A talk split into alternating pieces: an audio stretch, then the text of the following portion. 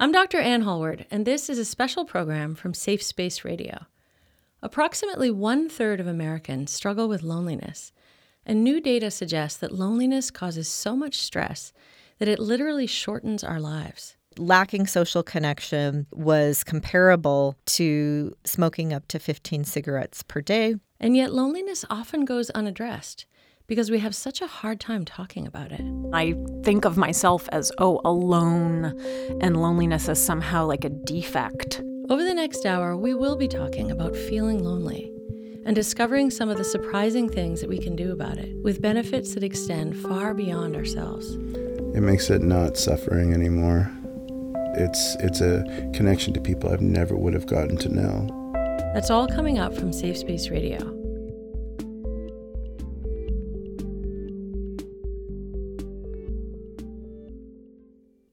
You're listening to Can We Talk, a show from Safe Space Radio about the subjects we'd struggle with less if we could talk about them more. I'm Dr. Anne Hallward, a psychiatrist in Portland, Maine. When we talk about loneliness, we're really talking about lacking the most fundamental human need connection with others. This need for connection is so strong that not having it can literally shorten our lives. The thing that makes loneliness even more painful is that it's hard to talk about. Even though experiencing loneliness is part of being human, it can still feel like a personal failing. I think of myself as, oh, alone, and loneliness as somehow like a defect. I have tons of friends and family who are very supportive, but there's still sometimes that piece of of time that feels lonely, that feels like a failure, like something's wrong. There's like a stigma about it that I'm still struggling to let go of. After Ellen Corson got divorced, she was surprised to find that she struggled not with being single, but with sharing custody of her son and living in an empty house half the time. You know, I was thinking about this uh, kind of like the Hallmark card idea of what your life is supposed to be like and surrounded by people all the time and and joy and you know someone baking a cake or whatever um and it's not that's not really what life is like and I know that intellectually but there's still part of me that feels like it's some sort of lacking in what I'm doing if I do have, you know, a night when I'm not um, with other people. I mean, if you think about 50% of marriages ending in divorce, and then a lot of people who have children, and then the, with the custody rules the way they are, that it's happening. But I, I've never heard other people talk about it. Maybe that's part of the problem. On top of that, loneliness can be unpredictable. We might feel it even when we're surrounded by people friends, coworkers, loved ones. So, what do we really mean when we say the word lonely? Well, if we could go back to the definition of loneliness, people refer to it as this discrepancy between one's actual level of connection and one's desired level of connection. That's Julianne Holt Lunstad, a psychology professor at Brigham Young University who researches social behavior. She says that loneliness is about the difference between the connections we want and the ones we feel we have, which means it doesn't really matter whether or not you know a lot of people. It's about whether or not you have the kind of connection with them that you actually want and need. Studies show that a lot of the US population is lonely. There's a wide range of estimates, but most say between 25 and 50 percent. But even if you went on more of the conservative end of this, 25%, that means a quarter of the population is affected by this. And when there is anything that affects a quarter of the population, this is something we need to take seriously. To determine just how serious loneliness is, Professor Holt Lunstad and her research team asked a simple question Is feeling lonely bad for your health? What we found was that lacking social connection was comparable to smoking up to 15 cigarettes per day and exceeded that of obesity, air pollution, physical inactivity, and excessive alcohol consumption. Research shows a link between loneliness and lots of common health issues. Everything from heart disease to dementia to the common cold can be made worse by loneliness. I just want to pause and emphasize this. My whole life, I've been asked by doctors about smoking, alcohol, exercise, but I have never once been asked about loneliness. And it turns out to be just as important.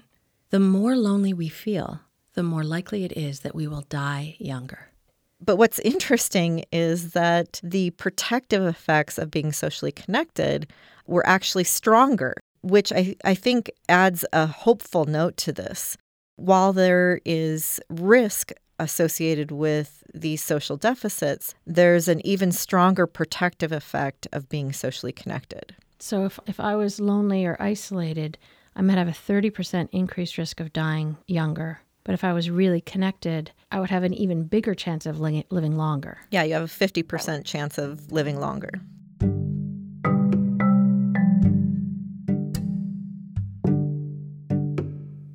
It's hard for people to acknowledge when they feel lonely.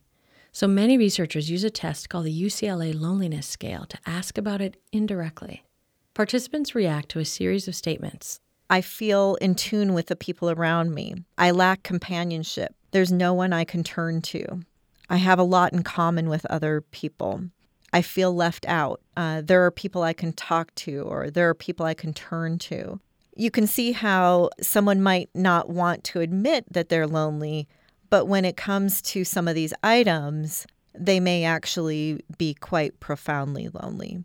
And so that's why sometimes these kinds of measures are are useful because of the shame around admitting that you are lonely. Shame not only makes it harder to talk about loneliness, it also gets in the way of doing anything about it. The longer we're lonely, the more we withdraw, the more isolated we become. What starts as self protection can turn into a pretty deep hole. Chronic loneliness wears on us, physically and emotionally. Perhaps the worse that loneliness is, the harder it is to actually name it. There are many reasons why loneliness is on the rise nationwide. As a population, we have fewer children, we get divorced more often, and families often live far away from each other. More of us at all ages live and work alone than ever before. One of the most common causes of loneliness is moving. When we're faced with a new place, new people, maybe a new job, a little loneliness is to be expected. Loneliness feels like you're in a room that's very familiar to you, and all of a sudden the lights go out.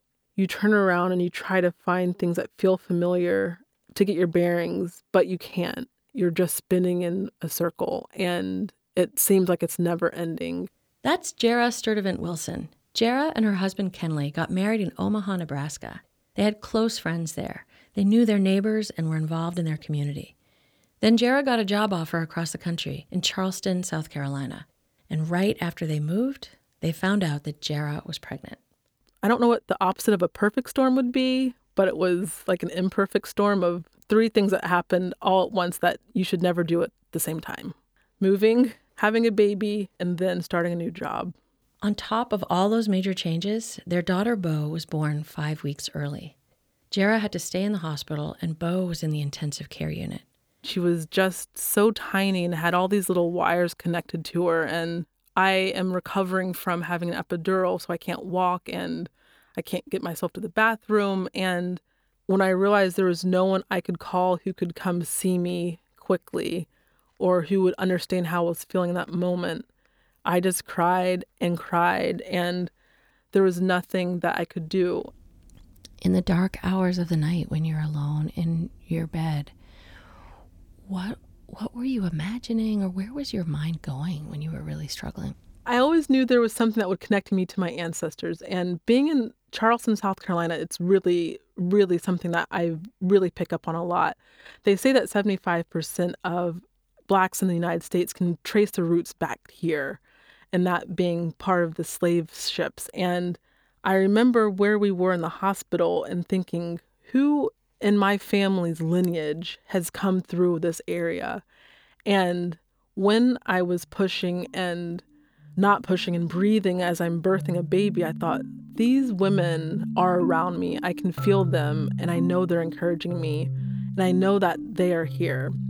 And that's something that I carried with me even in the dark parts of the room in the hospital room. I would remember sitting and closing my eyes when I was by myself and just thinking about these women sitting around me and encouraging me and being almost a balm of healing as I'm realizing these women have done it before me, and the women before them did it before them. So I felt a real connection to my lineage. So although I wasn't around people who were tangible and in person and alive, I felt a real connection spiritually to others who had gone through dark times of their lives to get me to where I am now. Meanwhile, Jarrah's husband Kenley navigated his own loneliness. It really hit him one evening driving home from work, a few months after Jarrah and Bo came home from the hospital. I'm like usually like blasting music on the way home and, and I found myself not even turning the radio on. And I sit there and I'm like, you know, I miss my friends. I miss my my road dogs. You know, I miss the people, those people who got me, or feel like they got me. I my drive from work to home is about 20, 25 minutes, and it's and I find myself really difficult to navigate the road because my you know I'm, I'm crying, and I'm like, it's I didn't know I felt this lonesome, and so it was really like it was really eye opening for me to understand that you know even me, the guy who's always, you know, jovial, always happy, that loneliness can, can kind of can make you grieve. Would you have told me how you were feeling if I hadn't asked you? I don't know. I don't think so. I tried to I tried to pull it back. I tried to stop. I didn't want to cry. I thought it would pass, but I didn't. I didn't think it was as severe as it was. You know, sometimes we just have to name things, and we have to name it. Like I wasn't calling it loneliness. I was calling it missing my friends. What something I found out in therapy is like you're normal if you feel this way. You're normal if you get upset. You're normal if you get these things. It's just a, a part about being a human. And I think it's important to call it what it is and to be okay with having it, having experienced it. Loneliness isn't just something that happens in isolation. It also happens in close relationships. One study from 2012 found that more than half of the people reporting chronic loneliness were married. We have a brand new house. We I've got a new job that I love, um, a brand new baby, and a partner. And so it's like, what could there be? What is there to be this sad about? I had a lot of things to be happy about, but it that that still didn't make me not lonely at the time. So, how can we navigate loneliness in our intimate relationships? We can't single handedly fix it for each other. But if we can talk about it, we might be able to help strategize, to make plans for when loneliness comes up. I think, especially for moms of color, it's there's so many opportunities to connect with people online. There's no reason to go alone. And even if you are alone, say you are a single parent and in a city that's new and your baby is fussy, it is not forever. Part of what's so hard about postpartum loneliness is that new parents might feel guilty for feeling lonely. We feel like we're supposed to be loving every minute, so we don't talk about it, which only feeds the fear that we are the only ones feeling lonely and overwhelmed. I felt pressured to feel excited and that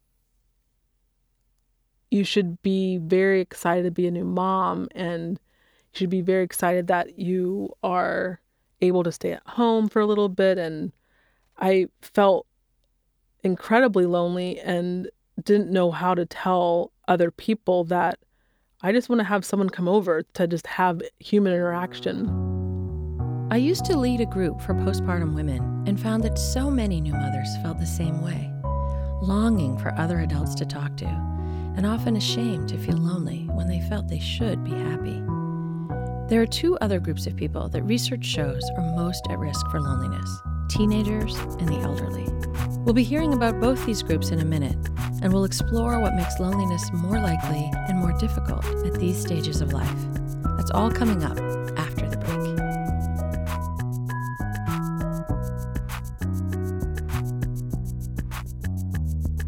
Support for this program comes from the National Alliance on Mental Illness, and we're happy to share the following public service announcement.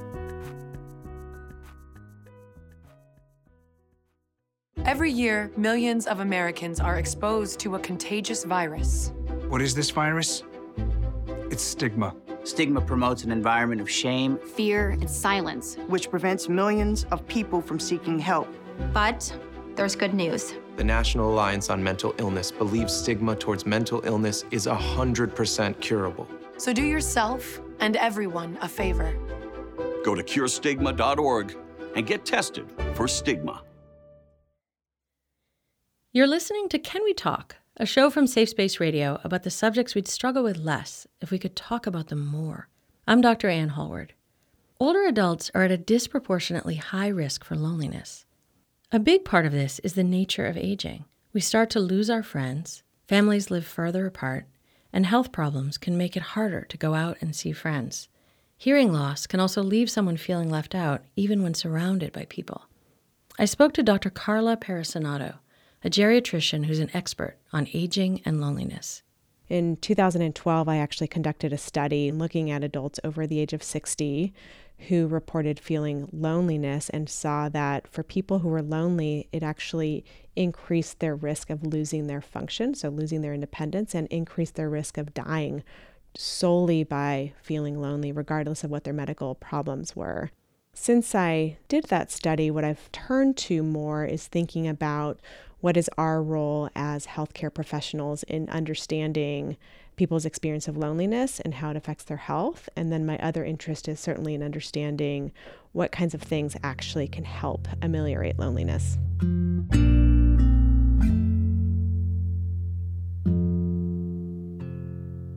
The other thing that specifically for older adults that I truly believe underlies a lot of this is ageism. Um, kind of an embarrassing moment for me, but also something that really made me think of the work that I do and and you know being a daughter. Um, my you know my mom once I don't know she was giving me an advice and I think I found it annoying. And you know she stopped and she said, you know Carla, it is hard for me as I get older and you're a professional to know how I can relate and how I can add value to your life.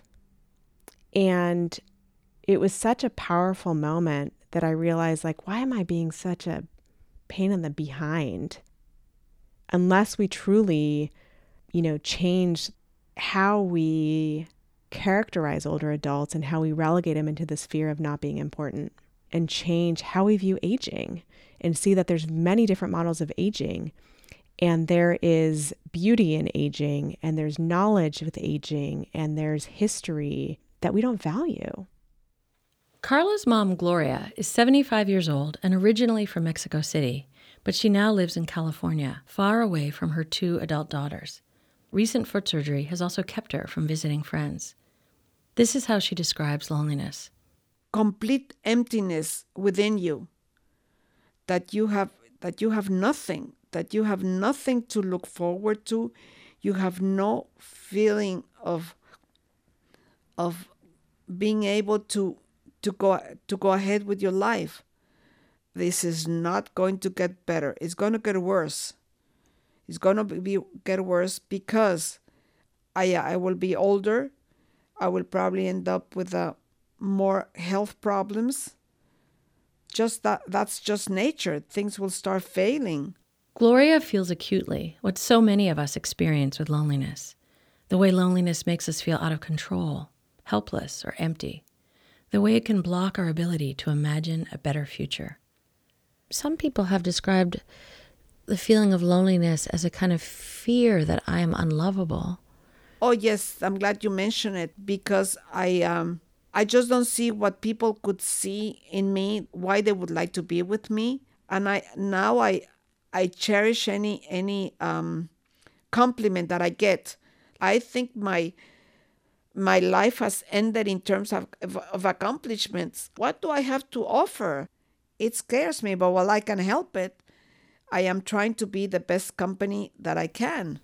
It sounds like it really makes you question your own value. Oh, yes, for sure. Last year, Gloria went through something that a lot of people her age experience. She lost her husband it would have been 50 years this past December. He died in September, just short of, of three months. uh, before our 50th wedding anniversary. Loneliness and grief together is the worst thing that anybody can ever experience. The pain that he's not here and knowing that this is what my life is going to be like, that I'm going to be alone. Now that he's gone, I, I have I have lost it. Having to cope with, with the pain, um, the emotional pain, and also knowing that I'm coming home to an empty house. It's it's been very, very difficult, very painful. I don't want to feel that. I don't want to to feel an empty and quiet uh, house. I just don't. I can't. That's that's too much for me. So I go from room to room, turning the TV on, and entertaining my mind, so that I I don't see, I don't face the reality that I am alone. Um, I even sl- sleep uh, with the TV on, even though my daughter Carla says that I shouldn't do that. Well, no, I'm sorry, but the TV is my companion. at, at, all times, I, I like the little noise, you know, uh, on all, all, all, the time. Not a loud noise, but at, at times almost a whisper. But that way I don't feel alone. A little later in our conversation, just as we were saying goodbye, I reached out to Gloria. I want you to know, I wish I lived closer. I would come over tomorrow with cookies. I, you are really a joy to connect with and to are you, listen are you, to. Are you and serious? Because, like I said, I don't think I, I can give any. I don't hmm. think I can give anything to, to you or to society. I am so serious. You're so authentic. For me, that is worth so much more than polite conversation that's filled with BS. Well, that is so. That is the greatest thing I want in a relationship with anybody. Well, thank you and thank you. And you know, sometimes I hear, "Oh, she's so blunt. Oh, she, she." well, that's part of what I really like, actually. Me too. As we heard earlier, Gloria's daughter Carla is a geriatrician and an expert on aging and loneliness. After the death of her father, Carla invited her mom to come live with her, but Gloria declined. She didn't want to leave her friends in Santa Barbara. Carla told me about many approaches she takes working with patients around loneliness. She recommended everything from support groups to home nursing to call in systems. She described one program in San Francisco called the Senior Center Without Walls. So, what this program does is actually offer programs of different interests by phone. For example, I have a gentleman who I care for who is an avid art collector, loved going to museums. He can't do that as easily anymore. And they do these virtual museum visits by some of them are internet based and some are phone based. There's also sessions for current events to discuss what's going on current events in a group. There may be a bereavement group by phone that works with people. So these are the types of things that are fascinating in terms of what is available for people that are homebound. There's no one size fits all approach to loneliness, and what helps can be surprisingly creative and simple. When my father died, my cousin created this WhatsApp group chat, and it is this way that my mom can connect with all of us on a daily basis, even if it's just a check in. I don't think it, you know, it certainly doesn't replace my dad. It doesn't replace, you know, me being there in person. But to have this moment of connection and where she can also tell us like what she's been watching on the news is incredible. So you and your sister and your mom have a daily chat on WhatsApp? Um, and many other family members. It like spans a couple countries. so yes, yes.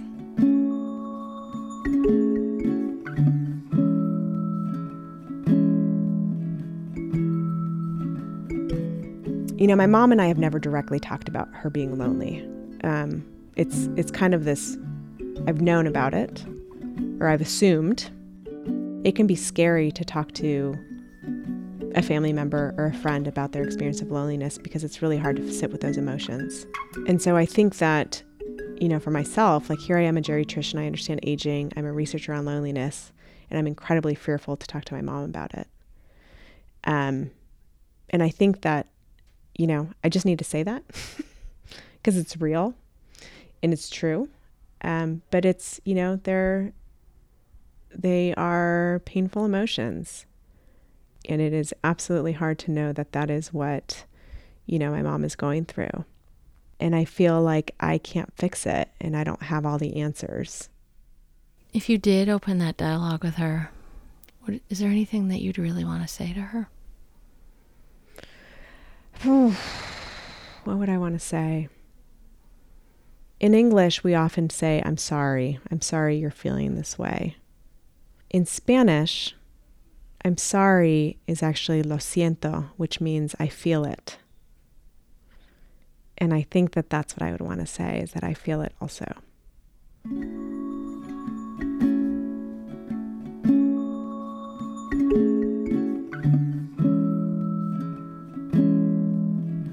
Feeling lonely is kind of a catch 22. If you don't tell anyone, you're stuck suffering alone. But if you do tell people, you may fear that they'll think you're too needy and pull away. Loneliness can make us fear that we're unlikable. It can make us question everything. Bella Marinos is a high school student in Northern California who has struggled with loneliness. I was a junior and I was surrounded by a lot of people, but I felt like I just wasn't there. The friend group that I had, I couldn't really relate to them. I just, I felt kind of stuck in a way. I just felt alone. I would wake up with a terrible stomach ache, um, and it kept happening. Being a teenager can feel like living in a pressure cooker. Everyone is trying to find a place to fit in, a place to belong. And yet, social and academic competitiveness are at a peak. This makes teens especially vulnerable to loneliness.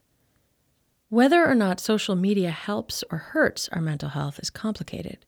But the fact is, 94% of teenagers go online daily. And studies show that the more hours we use our smartphones, the more we're at risk for depression and suicide, especially between the ages of 13 and 17.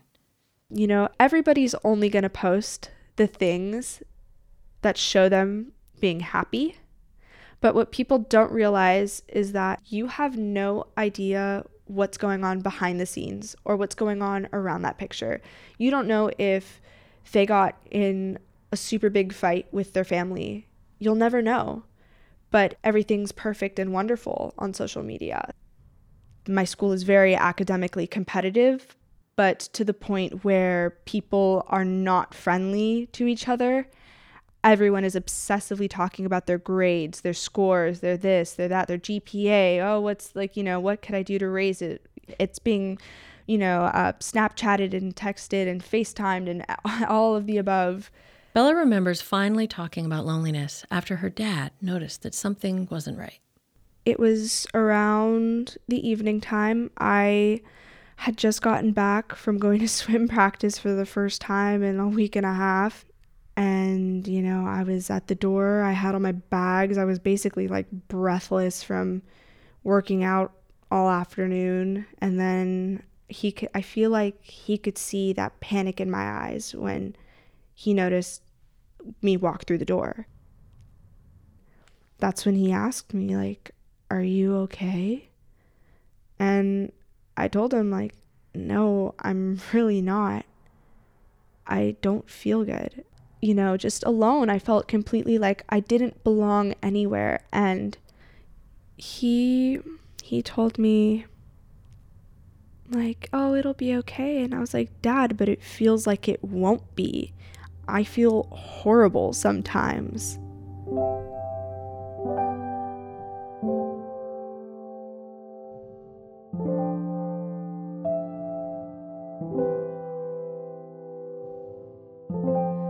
That was the moment where he finally said, You know what? I've felt that too. And I feel like that sometimes. And that really changed the way that I looked at him and but for the positive because then I realized like this is someone that I could truly go to for advice because he's gone through the same thing. After talking with her dad, Bella decided to take a different approach to her loneliness. Her first move was to start doing things by herself. I had stopped sitting with my friends because I had noticed that even outside of school, they would all collectively hang out without me. And, um, you know, they were making group chats without me, things like that. It was just, I felt like I was constantly like forgotten. So I got frustrated and I was like, I, I, you know, I can't sit with you guys anymore because I don't feel included at all. And if anything, it made me feel better. I kind of I stopped feeling sick to my stomach before going to school. I didn't really feel tired of the time. Uh, you know, I, I really do think that I made a choice that helped me out, even though I didn't recognize it right at that moment. So, when you say you made a choice, tell me about that choice. I made the choice to focus on making myself happy and doing things that made me happy. You know, I could go to the beach, I can, you know, take a walk with my dog. Wow, I could go and get ice cream from wherever I want and just do all these things, maybe by myself sometimes, but it kind of felt good because I chose to be that way instead of feeling like I was consistently trying to fit in and I was getting rejected. It sounds like the difference between choosing solitude and feeling lonely. I feel like loneliness is when you're constantly trying to like fit in with other people or you're trying to make friends or you're actively trying to be around people but failing or you know feeling like you failed to do that. Whereas you know being independent is like doing what you want and feeling happy doing it even if it's by yourself. In psychiatric terms i might frame bella's decision as a shift in reference point from external to internal an external reference point keeps us measuring ourselves by other people's standards and trying to please them. When we can shift to an internal reference point, our decisions are more shaped by what feels right inside. That shift might sound like it could worsen isolation, but it actually does the opposite. The more we inhabit ourselves, the more likely we are to find people we connect with. That's how it worked for Bella. Once she decided to focus on her own well being, she started meeting other people with the same goal. She started volunteering with a group called, coincidentally, Safe Space. It's a program that works to reduce stigma about mental health struggles for high schoolers. We're a bunch of kids that come together and we brainstorm about what we think our community needs. We strive to reduce the stigma of getting help, and we basically just work to improve the lives of others. What has it meant to you to be part of that community? I love this community this is a space where I fit in and where you can go up to anyone and make a conversation. Everyone's just stellar. There's a consensus among mental health professionals that community service is a powerful way to combat loneliness. There's something about giving that not only helps you connect with others, it also helps you feel better about yourself. Bella hit on one other thing that I want to mention because it's something that so many experts agree can make a huge difference. Did having a dog help you? Oh, yeah. He is the cutest little thing on this planet. I mean, he's three pounds, and that dog has an attitude a mile long, but he knows when something's up with me or with anybody in my family. That dog just knows. And um, I noticed that, like, when I was feeling not as well, he would come up and he'd take a nap with me. Or he'd make sure to like jump around or just, just even sit by me or you know let me pet him things like that. He just knew and it, it made the world of a difference. When we come back we'll explore more creative approaches to coping with loneliness solutions that can make all the difference not only to you but to others as well after the break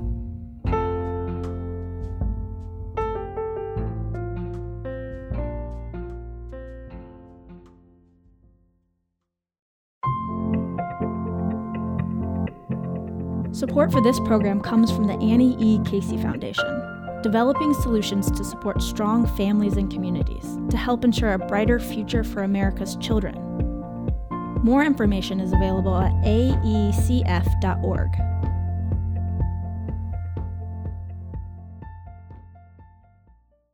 You're listening to Can We Talk, a show from Safe Space Radio about the subjects we'd struggle with less if we could talk about them more. Loneliness is part of why I started Safe Space Radio. When I moved to Maine in 2001, I left behind a teaching job that I really loved. I had great students and colleagues. My new home was out in the country. I didn't know anybody. I missed my friends. I was hungry for conversations that felt intimate and authentic. I felt lonely. At work, I kept hearing that the core of my patients' suffering was how alone they felt with their struggles, that they couldn't tell anyone what they really felt. I still wonder if that feeling of aloneness itself might be the worst part of any struggle. Safe Space Radio was a double solution. I wanted to help reduce shame and stigma and isolation, but making radio also allowed me to address my own loneliness.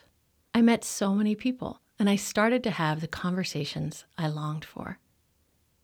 I like to think of loneliness as a kind of summons, an invitation to dig deep, a call to make something new happen. For Allison Thompson, social media became a tool to combat loneliness, not just for herself, but for others too. I identify as um, biracial, mixed, half white, half black. It's sort of been an evolving identity as I've been exploring it, feeling more comfortable to identify predominantly as a black mixed race person. The way that I, I tend to, to describe loneliness is a lack of belonging, of not being enough. Something that is uh, is a common term in the mixed community is imposter syndrome. And so trying to prove your worth to to belong somewhere. And um, I think my particular struggle was feeling black enough um, I, I felt almost in a sense that my my whiteness, my white mom, my white side of the family kind of disqualified me in a sense from, from being black. And I, I, I felt my visual presence sort of always made me stand out in, in white communities. I, I knew that I didn't belong there. When Allison moved to St. Louis, Missouri, she began to meet a lot of other people who could identify with her experiences as a biracial person. She decided to try and create a community where everyone could meet each other. Um, and so I just threw out the idea in an Instagram story of, you know, I'm really, I'm thinking about having a group where we can just meet up and, and talk about being mixed. And so I put out a poll and everybody was like, yes, you totally need to do this. Like, I would love to come. She called the group Mixed Feelings. Around 15 people showed up to the first gathering. For many there, it was the first time they'd been in a room filled with people just like them. For Allison, the group was a game changer. I think it, it really helped me to feel like I was coming home to myself, that I didn't have to be at war and divided so much, that there is a space that I could be all of who I was and at home with, with other people. Do you think it's often true that when one person reaches out to, as a way to address their own loneliness, that they end up reducing the loneliness of the people they're reaching out to as well? Yeah, I really do. Um, one of my friends described it as the gift of going first, just to initiate an act of, of vulnerability, of openness, is such a liberating act for other people to do the same.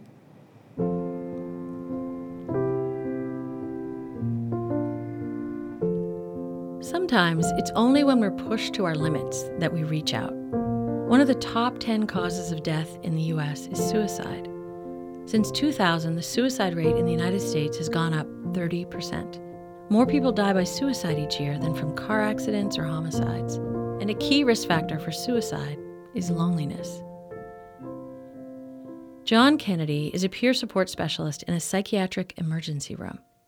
In his role, he talks with people who come to the ER asking for help, especially those who come alone. He came to this work because a peer support specialist had helped save his life when he was at his lowest point. Here's how John describes his depression not leaving my apartment, not showering. I don't even remember what I ate, but uh, I just I wasn't interested in the world out there. Um, I was really just wanting to end this pain, wanting to end the loneliness. It's beyond sadness. I don't know. Loneliness and depression have um, kind of always walked hand in hand for me.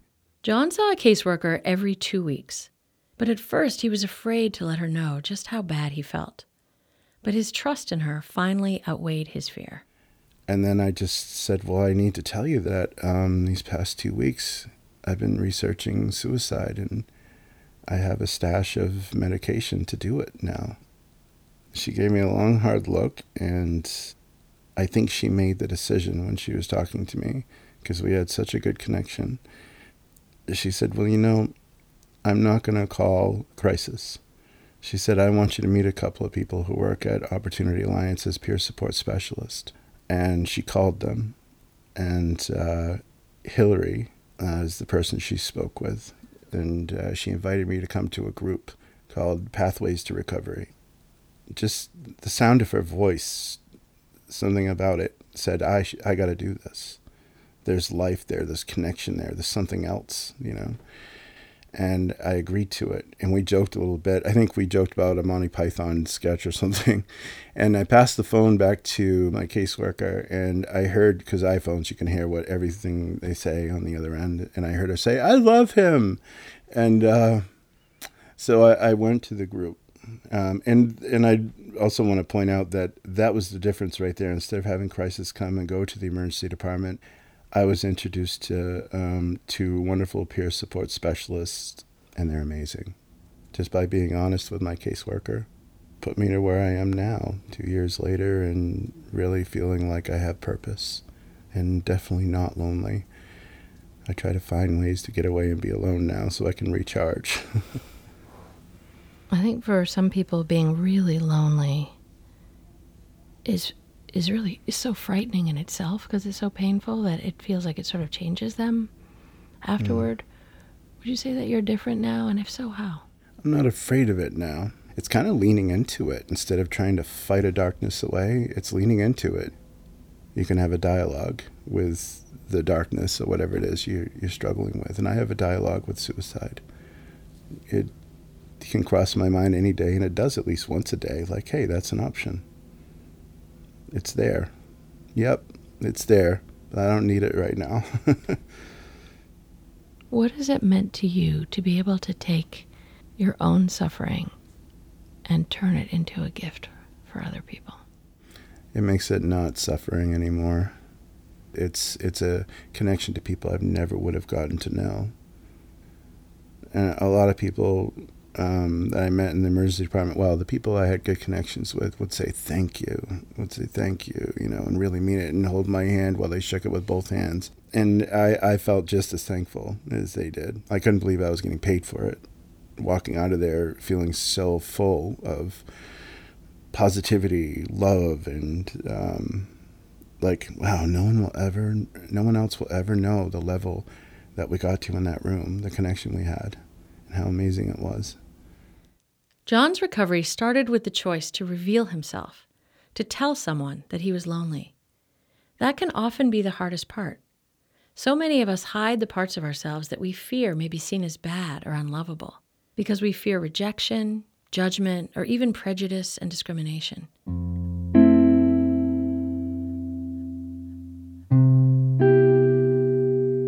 Some differences are highly visible, but others are not.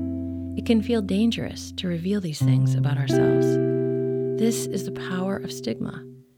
On the outside, it might look like we're fitting in, while on the inside, we're actually very lonely. Mental illness is one experience that can feel like this. Too many people experiencing major mental illness still fear that they'll lose their friends, their job, or their safety if they reveal themselves. The same is true with coming out. I was raised in a very charismatic Christian environment, a lot of heaven and hell talk. I learned the word homosexuality in the same sentence that I learned the word abomination. And so growing up, hell was a very clear and present danger if you stray off the path. And homosexuality was like a quick stray off the path. That's Annie McCarthy, for a long time, Annie appeared to belong, but only because she was hiding a big part of herself. I had been working and living in the world of Christian music in, in Nashville um, for several years, and my community of friends there were very much a huge part of my identity. But also, I knew that I was gay and I knew that if I ever came out, there would be a huge reckoning, and I was terrified. But in 2003, Annie took a leap and signed up for an internet dating site. One profile immediately caught her eye a woman named Helen from Austin, Texas. So I sent her a note, and she sent one back. Then the notes turned into chats, turned into phone calls, but our relationship was a secret. I was also wrestling with whether or not I was living in sin. Everything was high stakes all the time. I developed stomach ulcers and I couldn't keep food down. And I was really depressed and really anxious and just could barely function. Annie's career was taking off, but she knew that if she wanted to keep her friends, her community, and her job, coming out really wasn't an option. She was at a friend's house one afternoon when things came to a head. So I'm sitting on her couch and she asks me, actually, she doesn't ask me, she says to me, I know. And in a moment, I feel the chasm growing between us.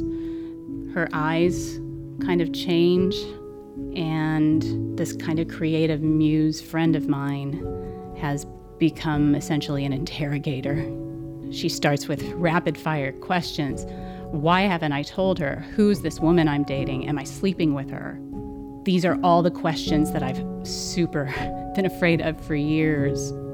And I start answering her questions as fast as she's firing them off, like, like I'm a kid in trouble. And my friend looks at me and she says, But doesn't God call for us to lay things down? Shouldn't I sacrifice my relationship to stay on the righteous path? And there it all is. That is the heart of my fear of loneliness that kept me in the closet for years and kept me super careful about how I came out. That if I tell the truth about myself, I will be abandoned. And to add insult to injury, I will have to sacrifice the love of my life. I will be alone. In the end, I did lay myself bare to all of my friends without apology for who I am. I chose to move forward with an open invitation for them to come along if they wanted to, and they chose not to. But it was a healthier, fear free expression of that loneliness. What, what would be your advice just to other people who are struggling with loneliness as they are coming out? What would you really want them to know? That loneliness is inevitable, I think, but it doesn't have to be your enemy. That you don't have to be afraid of it. And loneliness does not mean that you are alone. Loneliness means that you're kind of alone with your feelings right now and your experience right now, but find your people. I know that some people literally do not know anybody that would support them. But we live in a very connected world now, and there are resources like the Trevor Project who will be support for you and help you find your safe people as you go through this. Someday you're going to wake up and the first thought in your mind is not going to be, yep, I'm still gay. it's not going to be something that you consciously think about, just like straight people don't wake up and say, yep, still straight. And I didn't think that it would ever be that in- integrated, that much of an integrated part of my identity. And 15 years later, I just, I'm, I'm married. This is my wife. These are my kids. This is my life. And yeah, it's awesome.